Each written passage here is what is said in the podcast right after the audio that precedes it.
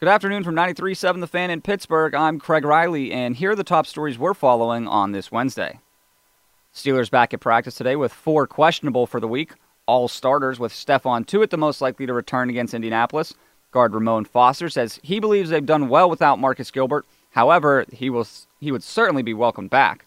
Foster asked last night on the fan, with all the issues around the league, is Commissioner Roger Goodell's future in doubt? Right now, I say yes. The fact that they've delayed his contract talks a little bit from from what we're hearing from certain owners, and also when you have a big sponsor um, come out and say something about leadership, it starts at the top. Leadership. I lost money. The NFL is losing money. Something should have been done about this.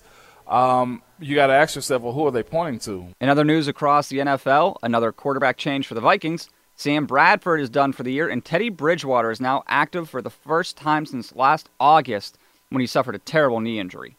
Rushing for 365 yards in the last two games, Pitt head coach Pat Narduzzi asked by the Fan Morning Show if Darrin Hall can be the every down back for this team. Yeah, there's no question about it. He's a big, physical, and durable guy. Um, you know, if he, if he if walked in your studio somewhere, you guys probably come screaming out of that room, going, "Holy cow!"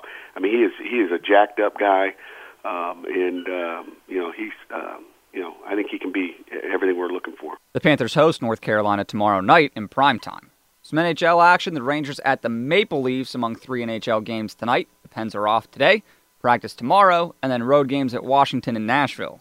The Pens coming off a game last night where once again Evgeny Malkin's line with Phil Kessel led them. We understand we like uh, we we need support each other. You know, like it's not work every night, but it's we have great chance. I mean, like I know we score like like every game, but we need just focus, like uh, play right and uh, support each other. It's it's important. And reports from China that UCLA freshman and LaVar's son, LiAngelo Ball, could be detained for weeks as they investigate shoplifting claims.